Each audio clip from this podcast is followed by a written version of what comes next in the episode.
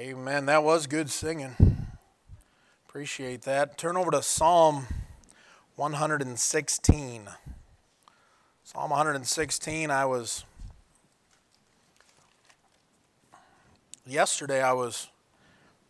I thought I was going a certain direction yesterday, and the Lord kind of changed it a little bit while I was working, and uh, I was kind of getting into one message idea, and the Lord brought me to this passage while I was working on it, and and so He kind of illuminated some things, and I, I thought, well, I guess I better go this direction. So uh, I I hope this is nice and encouraging this morning. To be honest, it'll probably be rough and unencouraging, but. Uh, I feel like every time I think we're going to be nice and encouraging, I end up messing it up. So, um, there it is. And uh, so, uh, Psalm 116, if you would.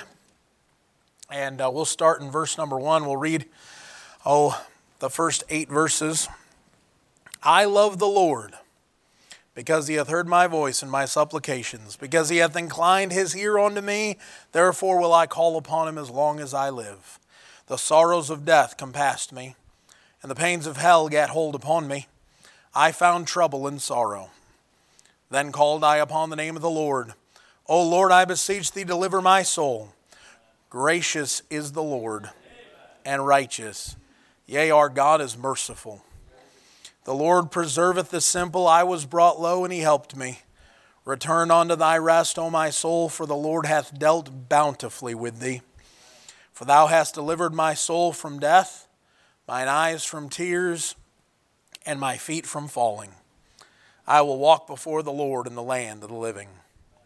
I'm going to pause there. We will end up reading the rest of the chapter this morning, but uh, this is amazing to me. I thought this was very strange, and maybe you won't think this is weird. I think this is kind of anomalous, uh, you know, just a strange anomaly that, that you find in Scripture. This chapter starts with the phrase, I love the Lord. How many times do you think that appears in the entire Bible? Once. That phrase, just like I love the Lord, shows up one time in the entire Bible. I thought that was that's weird. maybe I think maybe I'm weird, but I think that's weird. I love the Lord. We think about that all the time, don't we? Isn't our statement, you know, we love you, Lord. Thank you. We love you. You know, you ought to love the Lord with all your heart, and we think about all those things. There's only one time it is actually declared that way in the Bible. Now, there are some places, a lot of places throughout Psalms where he talks about loving his precepts, loving his word, loving thy law, loving thy testimonies, loving thy, and talking about loving that book. But I think it's amazing that very rarely, and you can look, feel free, look, take a look, grab a concordance. And very rarely the statement is that we love the Lord. That's an oddity to me in a book about the God who has taken care of everything. And so I thought, boy, it's particular. I mean, he reserved it for one spot in his book. So then it must be pretty good at telling us why we should love him. And so I just want to preach this morning on I love the Lord. And if you don't love Him, you should fix that. Because He loves you abundantly. He loves you abundantly. And if you can't figure out how to fall in love with Jesus Christ, I don't really know too much of what to do for you. Uh, the truth is that uh, love is a choice. You choose whether you're going to love Him or not. Uh, you say, How do you know that? Because you and I are unlovable. If you think you're lovable, you have a really, really poor sense of self. Uh, you need to recognize the fact that you're really, compared to the holy being of the universe, the God that has created and spoken everything into existence, uh, the one who really, you know, knows everything about you, that he should love you, that's got to be a choice. That's not an accident. He just, it's not that he just can't help himself because you're so irresistibly wonderful. Right? I mean, let's be honest with ourselves. We aren't that good. We are certainly not that great. We are not one to be beholden and just so held up as being just the pinnacle of the greatness of humanity, let alone the greatness of anything. certainly not in comparison to the greatness of the holy God of the universe. And so to think that love is just, well, uh, it's just how I feel at the time. And it's, well, you know, you just fall into love and out of love and all of, that's all that's all the world mentality. Love is a choice. It's a choice of the will. The heart and the emotions will follow the will. Commit thy works unto the Lord, and thy thoughts shall be established. Go ahead and do what you're supposed to do, and the rest will follow what you're doing. The choice of love is there. God has chosen to love you, and I'll get into some of this here in a moment. God has chosen to love you, and I, I can't put it probably any better than Philip Bliss did when he wrote, when he wrote that hymn, uh, Jesus Loves Even Me. And many of you have heard it. I love that story. And Philip Bliss is writing a children's hymnal, and he's writing, he's compiling, and he left a page for a brand new song. I believe it was Oh How I Love Jesus.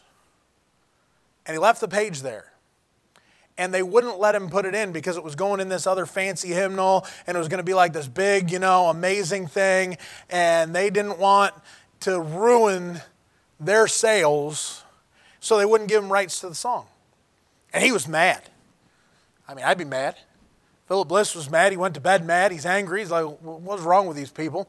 And he lays down and he's so angry and he's so upset and he gets woken up in the middle of the night by the Lord as the story goes. And his answer was,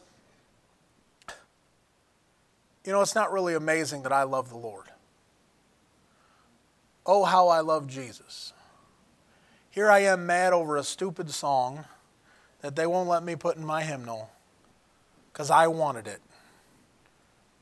And he replaced that song with Jesus Loves Even Me. His statement was, It wasn't a wonder that I would love him. It is a wonder that he would ever love me.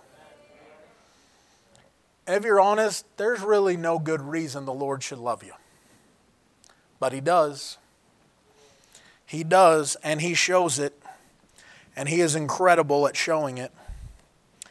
And in verse number eight, I'm going to kind of highlight verse number eight. And I think verse number eight really uh, is the turning point in the chapter, but it's also the spot in the chapter that sums up everything before it and talks about why we love the Lord and why we should love Him. I love the Lord because, but then you get down to verse number eight and he says, for. That's another way to say because. And I think it's the summation of all those things that he lists above it. For thou hast delivered my soul from death, mine eyes from tears, and my feet from falling. And so we're going to preach on that this morning. Let's have a quick word of prayer, and we'll hopefully be able to do justice about loving our Savior. Father, I do love you, and I do pray you'd help me to love you more. Father, I think I could love you more. When we think about what great things the Lord hath done for us, when we think about all of your benefits, when we think about how great you are, and still you would reach down to the lowest parts of the depths of that miry clay and pull us up out of it.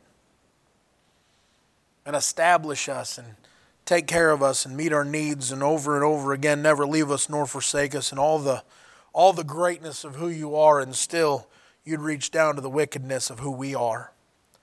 And care enough and love us enough to be able to redeem us for all time. Father, what a wonder it is to have a Savior. And Father, I pray you'd help us to realize we just need to love our God and help us to do it. Lord, I pray if someone here is lost and they don't know Jesus Christ as their Savior, they don't know the Lord that I'm about to talk about, they don't have the relationship with you that we have, and that they'd realize they can have it. They can have that relationship, they can call upon you, they can trust you, they can have a loving God, and they can love you back. And Lord, we do pray you would help them to see their need of the Lord Jesus Christ to save them for all of eternity. Father, I pray you'd help me as I speak, help me to say what you want, to, want me to say, and that it be your words and not mine, and that Jesus Christ would be high and lifted up. We love you. We do pray you would come back soon. I'd love to see you today in Jesus' name. Amen.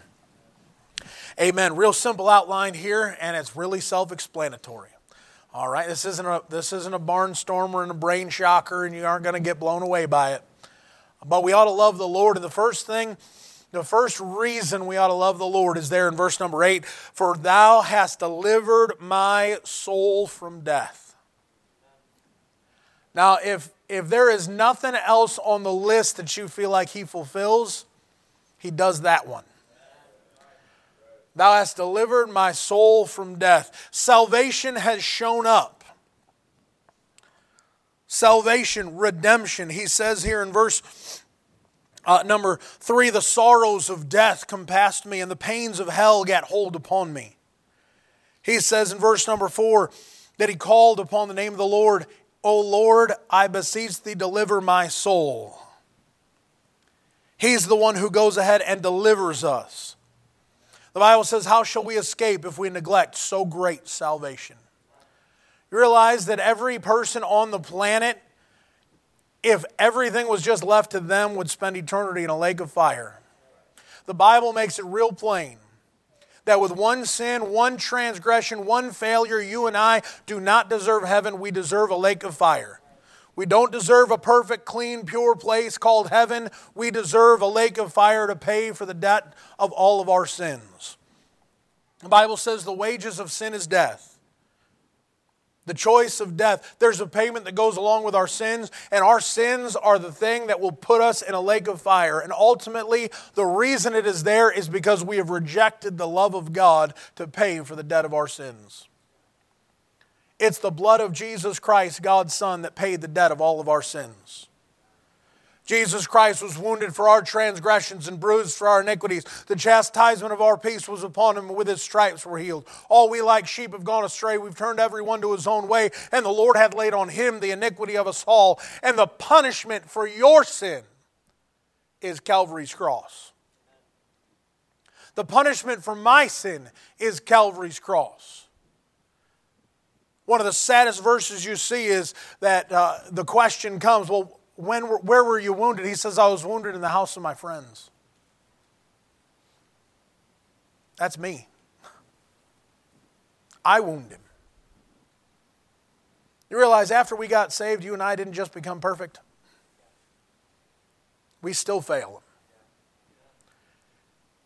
We still look at him and we still choose to go against him and we still choose to betray him and we still choose ourselves over him and whatever other idol you'd like to put in there. And you know what he says? I'll still deliver you. I saved you for all of eternity. I made you a promise. The promise was if you would believe on the Lord Jesus Christ, you would trust that Jesus Christ, you'd believe that He died for your sins and that He was buried and that He rose again the third day according to the Scriptures, and you go ahead and believe that Jesus Christ died for you and He paid the debt of your sins, you can call upon Him and ask Him to save you because He rose from the dead and He's a living God who ever liveth to make intercession for you. You can go ahead and get forgiveness and you can get salvation, and you don't have to go ahead and have your soul end up in death and into a lake of fire for all of eternity. I want you to think just for a moment. I don't do this very often, and maybe I ought to. I don't know. Some of you don't think about it, and so I'm going to make you think. I'm going to try, anyways think just for a moment of the day, the time, the place, who was there, what you said, what you thought, the day that you know you were delivered. Think back, take a minute. I'm not in a hurry. This is a pretty simple message. I'm not in a hurry. All right? Think just for a moment. The day you asked Jesus to save you from all of your sins, the day you asked Him to forgive you, the day He delivered you, He took you out of darkness and put you into His marvelous light. The day that He took you up out of the miry clay and set your feet upon a rock. The day He took you up out of that muddy pit, cleaned you up, and washed you of all of your sins and gave you eternal life as a wonderful free gift The day you realized that you were a sinner and that you needed a Savior, and that Savior was the Lord Jesus Christ and Him alone, and you called upon Him alone to wash you of all of your sins. How we doing? We remembering? We remembering that day? How much did you love Him that day?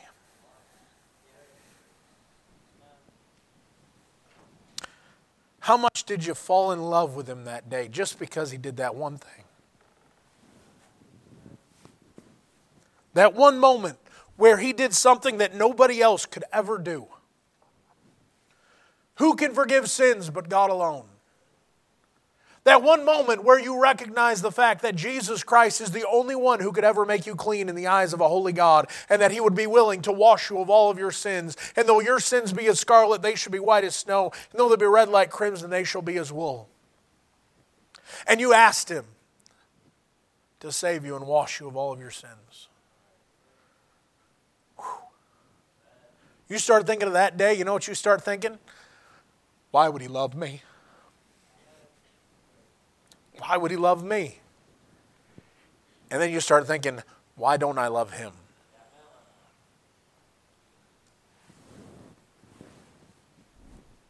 I love the Lord. I hope so. I hope so because there's plenty of reason to love him. Not the least of which is the day he washed you of all of your sins. Say, boy, are you going to cry the whole message? Probably. Just brace yourselves. I don't know. Say, why? Because I recognize I don't love him enough. Maybe you think you got it all together. I just. How do you love somebody enough that gave you everything?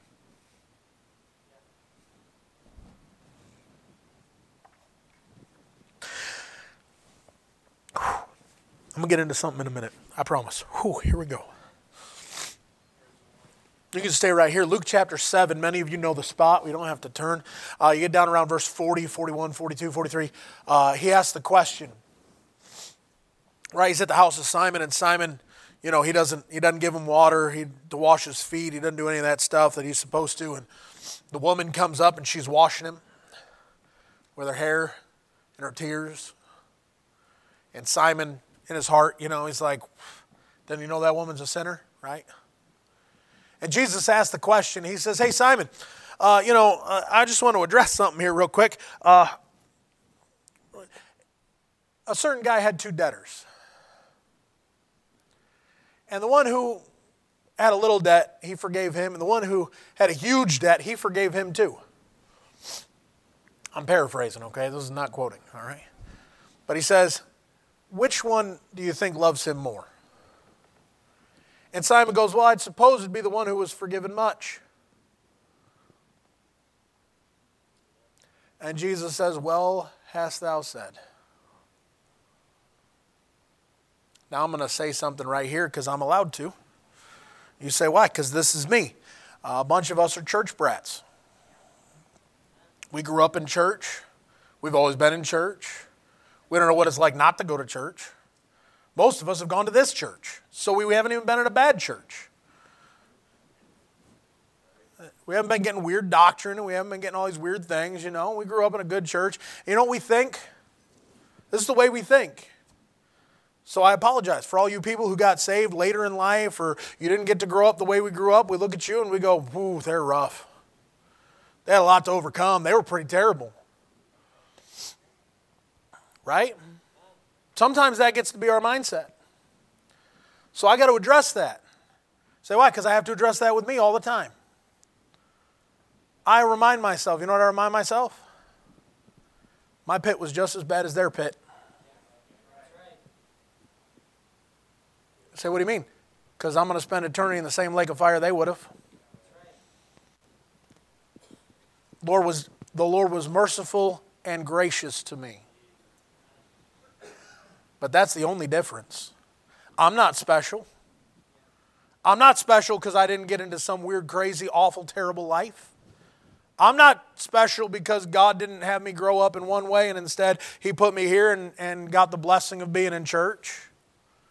I'm not anything special. You know what I am? I'm somebody who God was merciful to, and I didn't deserve it then, and I don't deserve it now. And I need to quit thinking that I wasn't forgiven much. Because the truth is, I was forgiven just as much as anybody else was. Because all of my transgressions are the thing that are forgiven. Now, here's, you say, well, do you have any scripture on that? Sure. You ready? The widow's mite. They gave of their abundance. She walks in and casts in her two mites. Lord says, Who gave more? Well, she did. Why? Everything that she had.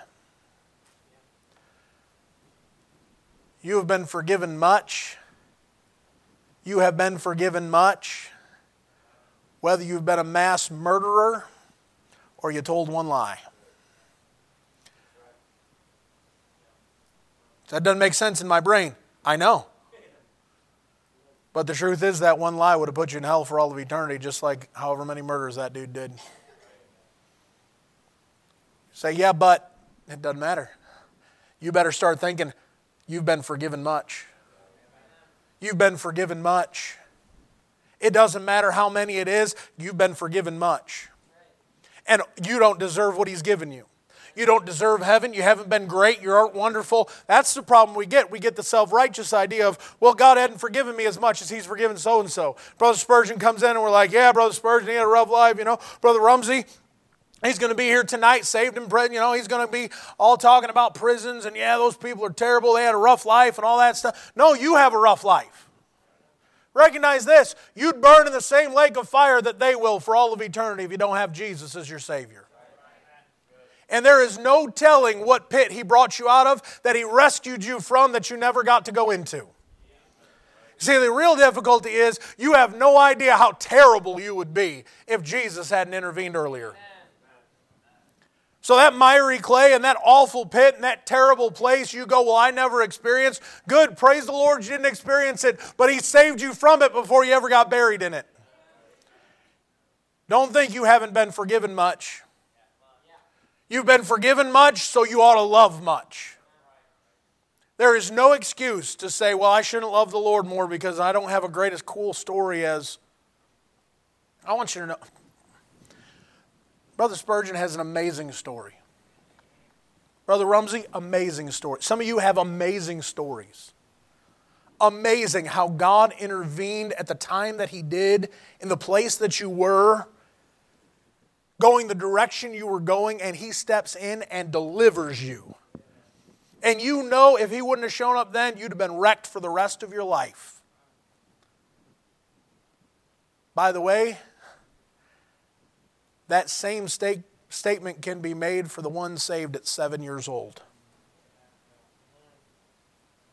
So, what do you mean? There is no telling what I would do if I hadn't listened to him that day. I know he's merciful.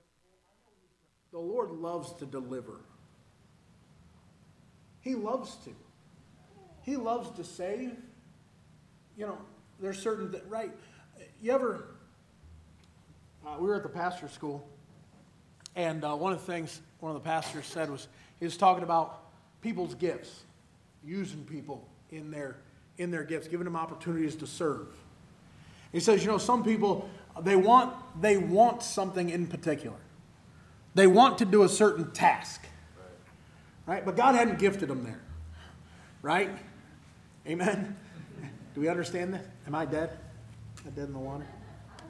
I am. I'm dead in the water. All right. Oh, this is great. Super, super exciting.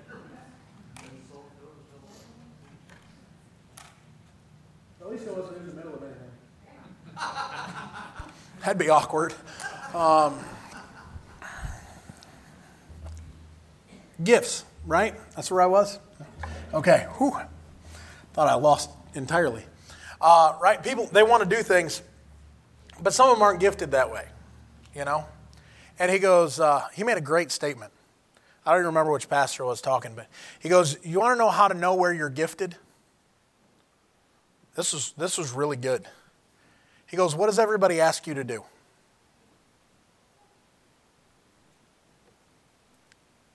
Say, what does that mean? That means you're probably good at it if they keep asking you to do those things. If they ask you to do something, you're organized, you're a really organized person, they ask you to organize that, that's a good thing. You've been gifted. You go, I don't really like that, but the Lord gifted you there. That's a pretty good deal. Right? We want certain things, but the Lord may not have gifted us there. And you know what He's trying to do? He's trying to get you to see hey, guess what? You can follow my leading, the gifting, right? I give you a gift. And people go, well, you know, uh, you know, I just, I just, if I just had so and so stuff, if I just had all these things, if I just had, then I would be. No. He delivered you, and He delivered you for a purpose. He delivered you to be part of what He has going on. He's an amazing deliverer. He wants to save, and then He wants to go ahead and implement whatever it is you're good at. He gave you a reason to be good at it. Well, I don't have anything to offer. I'm sure you do. Be available, the Lord will figure out for you. Be willing. He delivered you. He loves to deliver. He loves to supply. He loves to work that way. That's what he does. He over and over again delivers. And then he says this For thou hast delivered my soul from death, mine eyes from tears. Now, here's don't, don't misconstrue what he said right there. He didn't say you don't have tears. He didn't say that.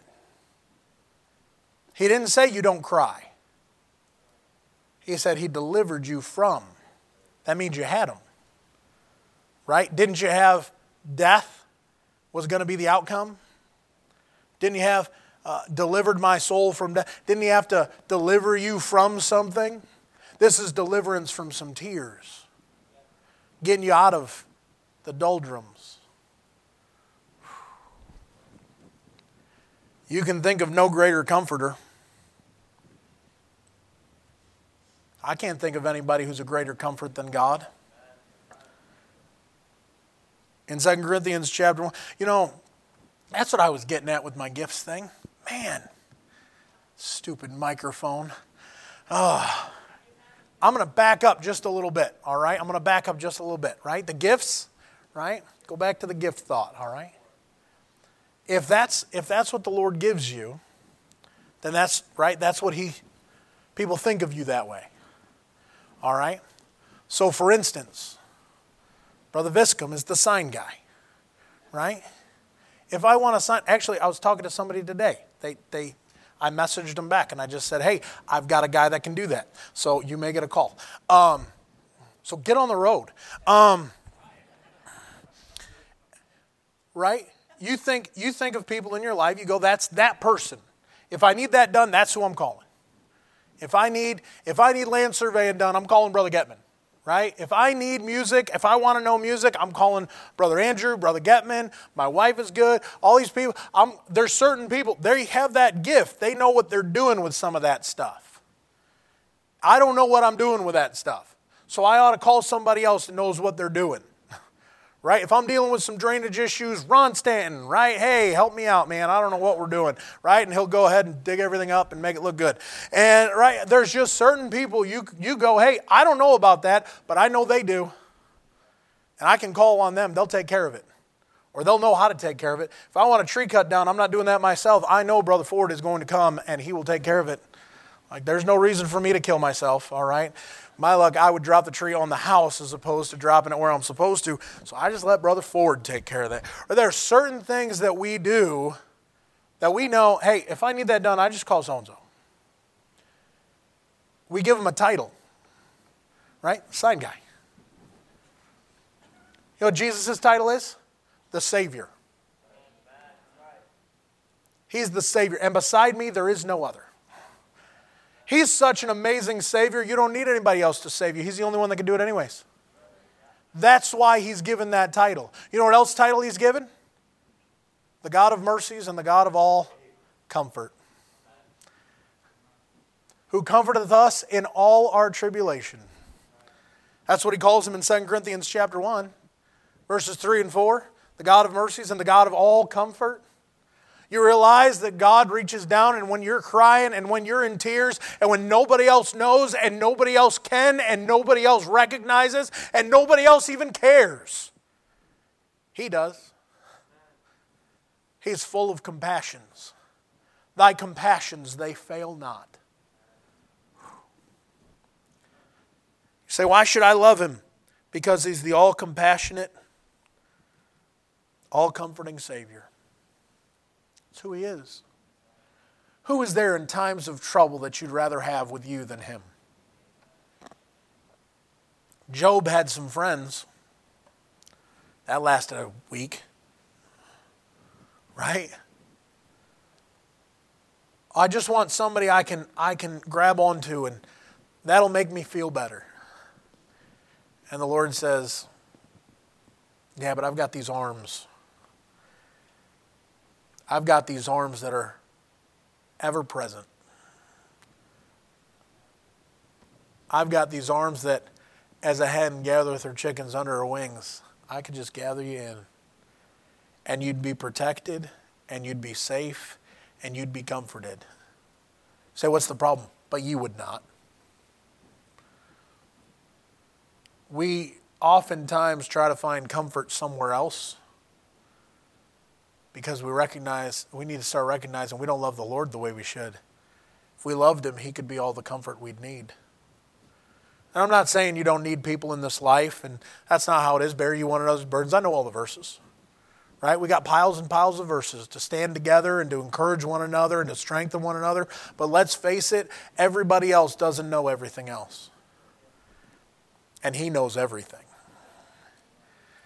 He knows, he knows when you are downtrodden and He knows why. Ladies, you may not feel like you could tell your husband right then, but you've got a God who you can tell. He already knows. Gentlemen, you may not feel like you can tell your wife right about then because it's too heavy on you. You don't want to feel too weak and you want to make sure that you got maybe a solution. You know how we are. You got somebody you can tell besides her the God of mercies and the God of all comfort.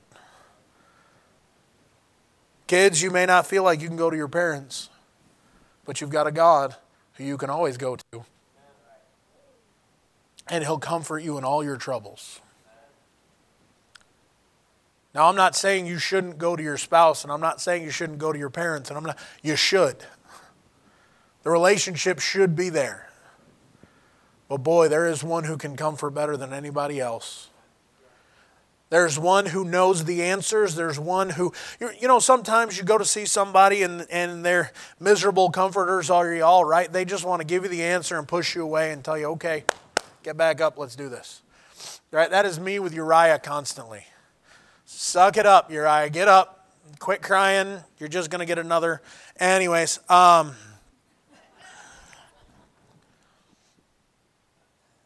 And Melanie will be like, oh, and she'll pick him up and hug him, and it's okay. And you calm down, take a breath. I'm like, take a breath. Um, right? Right? And the Lord is like, hey, you know what? There's a reason he makes that statement as a hen gathers her chickens under her wings. Thy father and thy mother forsake thee, the Lord will take thee up. He gets both roles.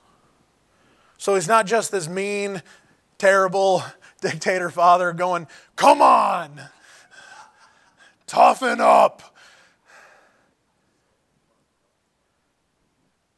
Instead, he's the wonderful comfort. And he says, Hey, it's okay. It's okay. Troubles happen. You know why he can say that? Because he was described as a man of sorrows and acquainted with griefs. How about that for a title? A man of sorrows and acquainted with griefs.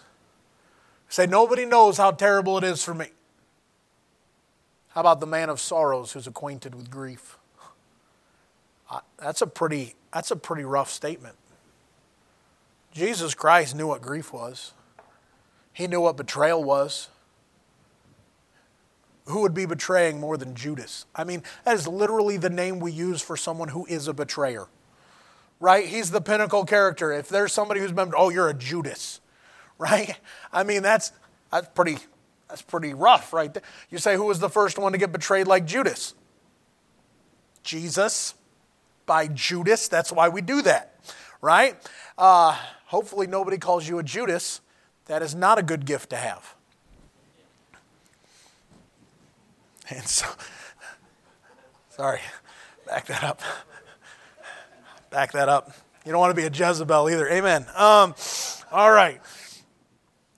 And the Lord reaches down. You know what he does? He goes, I've been there. I know that hurt. Betrayed by those closest to you? Wounded in the house of your friends? Family turned on you? Forsaken? He is forsaken of the Father. My God, my God, why hast thou forsaken me? Bearing the, re- the reproach and the sin and the transgression of someone else. You realize no man liveth to himself, and it's certain no man dieth to himself? So, you know what you get? You get stuck in the sins of other people. Brings you to tears. The other things that people do. You know what the Lord says? I can comfort you in that too. He was brought down into the sins that you had. Brought him down so much that he sweat, as it were, great drops of blood in a garden to go ahead and take that. He's a wonderful Savior. Say, why should I love him? Because he delivered my soul from death, mine eyes from tears, and my feet from falling. Whew. Say, I don't know if this has been encouraging. I hope so. You realize he delivered you from all of your sins. He went ahead and saved you for all of eternity. He comforts you day to day. And you know what he does? He strengthens you so you can stand. He strengthens you so you can go ahead and stand in a world, in a day when it is hard to stand. Now, I don't like to make excuses for our generation. I would dare say that, you know, whatever generation you're in, you've got sin to deal with. All right? There's no real excuse. Well, you know, it was just tougher for me. Not really. Not really. Sin is sin. All right? But boy, it is blatant today. Sin is flaunted and held up so high. The opportunities and the openings are so easy. The things that are out there and the things that are accessible to you and I today are so prevalent and so easy to get to that you and I don't have to go slinking around and hiding to go get it. We can just go ahead and pull out a phone and have it. All of it's right there sin and choice and you can walk down to the store you can go over here you can go over you can buy whatever it is you want you can do whatever it is you want you can go hide it in your house for as long as you want doesn't make any difference we've got it all and it's all accessible and it's all available but sin has always been available. So i don't like really making that excuse but the truth is i will agree it is awfully accessible. The worst of the worst is becoming accessible See, because it's not just the accessibility of sin, it's which sins are accessible. That's the only difference. And now there's no restraint on a world to go ahead and flaunt it all. And then that question comes well, I mean, how can you just live holy in this world? I mean, it's so wicked. How come we don't just all, you know, I mean, honestly, how you got to let a little bit in.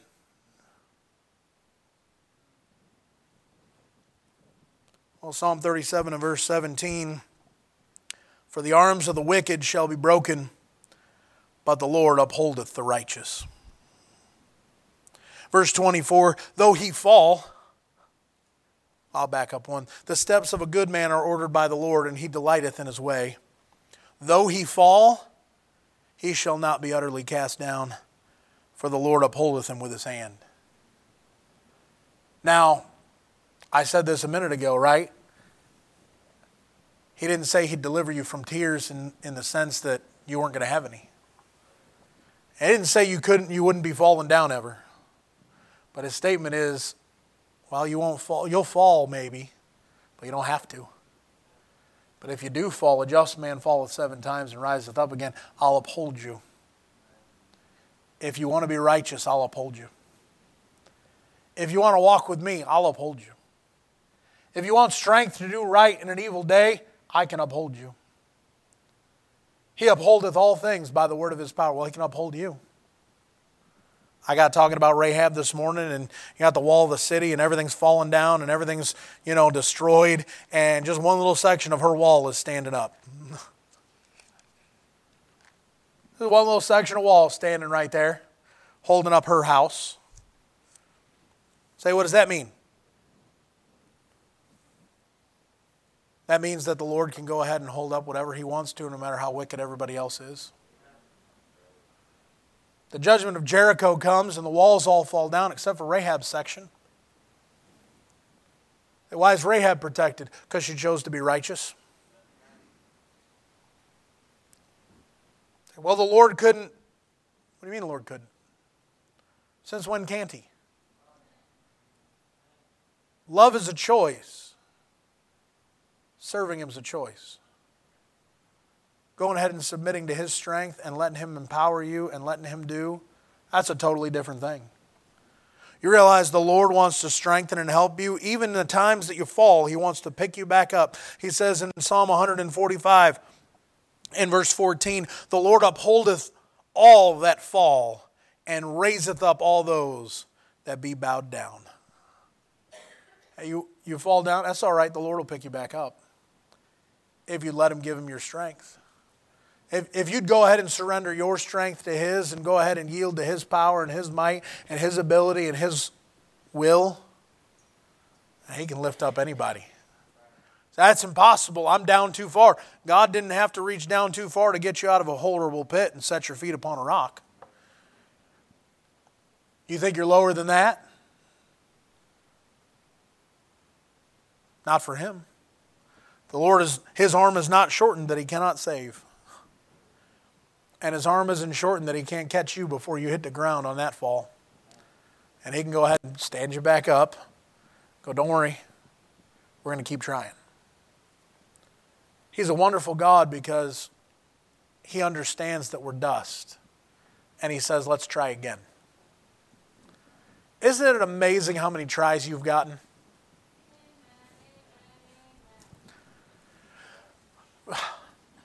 I think uh, let's be honest. Be honest with yourself. Don't tell me, all right? I don't want to know.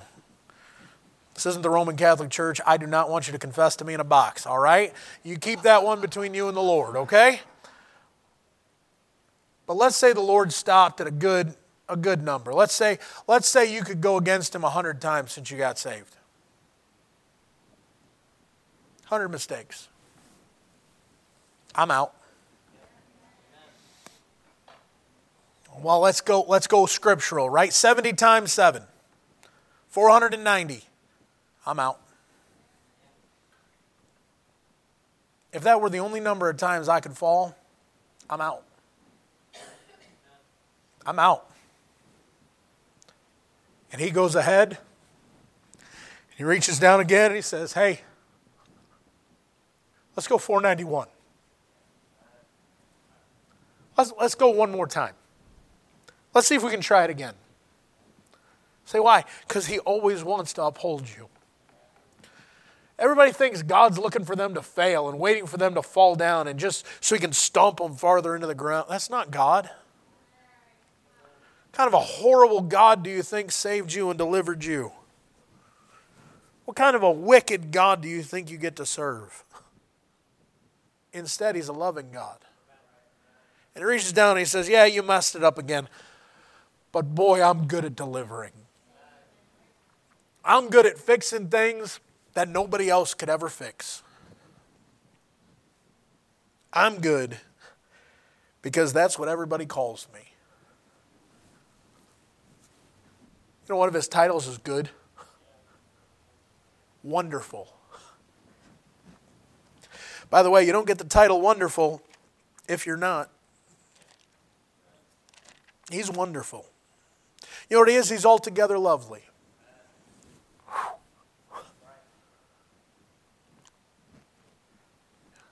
half tempted just to start listing names. The rose of Sharon and the lily of the valleys. No matter what valley you're in, there he is, blooming like a lily, sitting down there in the valley. That's why he's not the lily of the valley, he's the lily of the valleys. He's in all of them. Doesn't matter which valley you go into, he's just waiting down there to be what? The God of all comfort. The one to strengthen you when you fell down in there so you can get back up?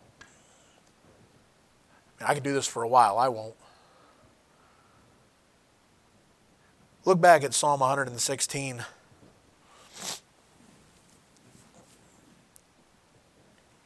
I got to wrap this up.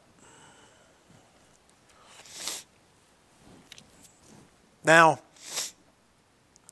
he starts off the psalm, right? I love the Lord because he's done all these great things. Now, in turn, in turn, you got to show love. Now, the problem we have is we aren't good at showing it. If your wife, your husband, your answer right is just, well, I love you, and then they mistreat you, you look around and you're like, why do people go in abusive places and why do they deal with those things? And because they get lied to. I love you. I love you. I love, but the love doesn't follow. The actions and the saying do not go together. I half think that you and I are that way to the Lord sometimes. We're all ready to go and Brother John and I were just talking about they honor me with their lips and they praise me with their mouth, but their hearts are far from me. Well, I love the Lord. Say, so why does it show up only this one time? I think because oftentimes we proclaim it, but we don't really mean it, and the Lord didn't want that in there. Say, how do you know you mean it? Look at the rest of the chapter here. And I'm just going to highlight these. I'm not going to preach on any of them. You know what they mean. This isn't deep theology right here. Verse number nine, I'll read that again. I will walk before the Lord in the land of the living. I believed, therefore have I spoken. I was greatly afflicted. I said in my haste, All men are liars. What shall I render unto the Lord for all his benefits toward me? What do I do because God has been so great? Right? Good question. I will take the cup of salvation and call upon the name of the Lord. I'll trust him as my Savior. Verse 13. Verse number 14 I will pay my vows unto the Lord now in the presence of all his people. What do you promise God? You know what scares me? Is how many times we come down and we barter with him. And we expect him to pay before we ever pay. God, if you do this, I'll do this. And God comes through, and then we leave ours hanging. And we hope the God that doesn't forget anything but our sins and our transgressions will hopefully forget about that vow we just made. So, how do you prove your love? Keep your word to Him.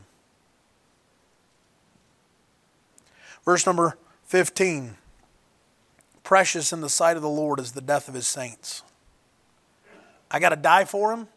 How about this? I die daily. How about it's a resignation of your will to His? Prove your love. How? If you love me, keep my commandments.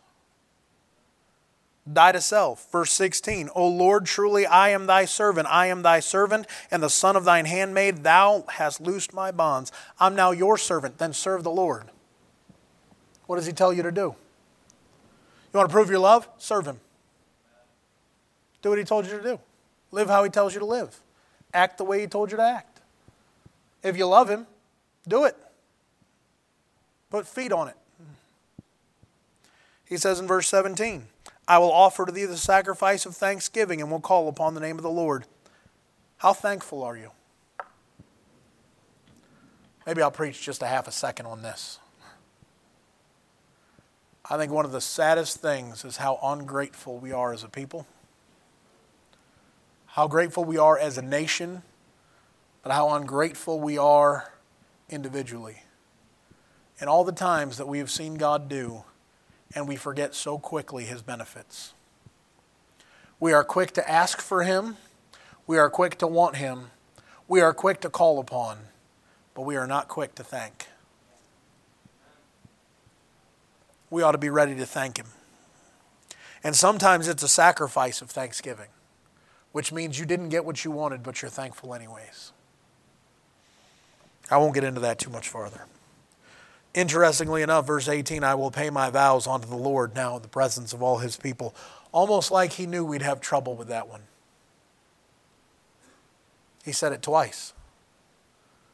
He said it twice in just a few verses. Lord, I'm going to keep my word to what I told you. I'm going to do what I said. I promised God and I love Him. How many times do you make a promise to your spouse, to your kids, to your friends, and you don't keep it? How lousy you feel right afterwards. You know what's strange? Why don't you feel more lousy that you don't keep the ones you made to the Lord? Verse number 19 In the courts of the Lord's house, in the midst of thee, O Jerusalem, praise ye the Lord. Praise him. Praise him. If you love him, you're going to praise him. You know, it's amazing, and I'm going to end right here, I promise. It's amazing to me. When you love somebody, all you can do is brag about them. You don't point out how terrible they are. You don't reference how awful they are and, and the times they've messed up and the times you think they didn't do it well. Why is it that God's people can't just praise Him? And they always got to figure out that God's doing something bad to them. God has never done anything bad to you, nor does He want to. You may reap what you sow, but God's not, He's not a taker. He's not looking to take, He's always a giver. He's not looking to take all your stuff and to take your family and to destroy this and destroy that. That's the devil. Quit blaming God and praise Him because He is a wonderful God. And if you love Him, you ought to just talk great about Him all the time. He is a great God who has delivered you from death and made sure that you're saved for all of eternity. He comforts you when you're afflicted. He comforts you in all of your troubles. He reaches down and spends time and cares and wants to comfort and reach around and give you the biggest hug he possibly could. And then he turns around and every time you fall down and you fail him, he picks you back up and says, Okay, let's try again. He is a wonderful, loving, and merciful God. And the one time you find that phrase, I love the Lord, you find out why it matters and you'll find out how you should show yours. It's pretty evident He loves you. Is it evident you love Him? Is it evident you care? Or is it just so evident that He cares for you? And there's nothing the other way. I hope it's not that way. I hope you can stand up this morning and be able to, let's go ahead and stand. I hope you can stand this morning and say, I love the Lord, and you mean it, and you show it. Because the Lord needs some folks who just show that they love Him. He is worthy of our love. He is worthy of our praise and adoration. He is worthy of us fulfilling all the vows and the sacrifices and the thanksgiving. All that stuff, He's worthy of. It's no question about that. It's whether or not we give it to Him. I hope you love the Lord this morning. I hope you can honestly stand, and if you were face to face with Him, you could say, I love you, Lord, and He would say, I know. I hope it wouldn't be like Peter Lovest thou me more than these? I hope it wouldn't be the argument. Have to prove, well, yeah, of course I love you. You know I love you. You know I love. I hope it'd be, Lord, I love you. And he'd say, I know. I know. I hope you mean it from your heart this morning. If you're in here today without Jesus Christ as your Savior and you have no idea what I'm talking about, I'd invite you to come. We'll open a Bible and show you out of the Bible how you can know your sins are forgiven forever because of the price Jesus paid for the debt of your sins. We'll give you a chance to call upon Jesus Christ alone to save you. You can make the choice. You can choose whether or not you're going to accept Him as your Savior or move on. But He wants to save you, He loves you. Christian, He loves you today. He's proved it, He's done more than enough to prove it. Would you prove your love for Him? Father, I thank you for the morning. I thank you for your goodness. I thank you for your care of us. Father, your care hath flourished. Father, there's tons of verses on how good you are and your benefits and your greatness to us. I pray you'd help us to be great to you. Treat you like a wonderful God, because we know that you are. Lord, we pray you'd bless the invitation even now in Jesus' name. Amen.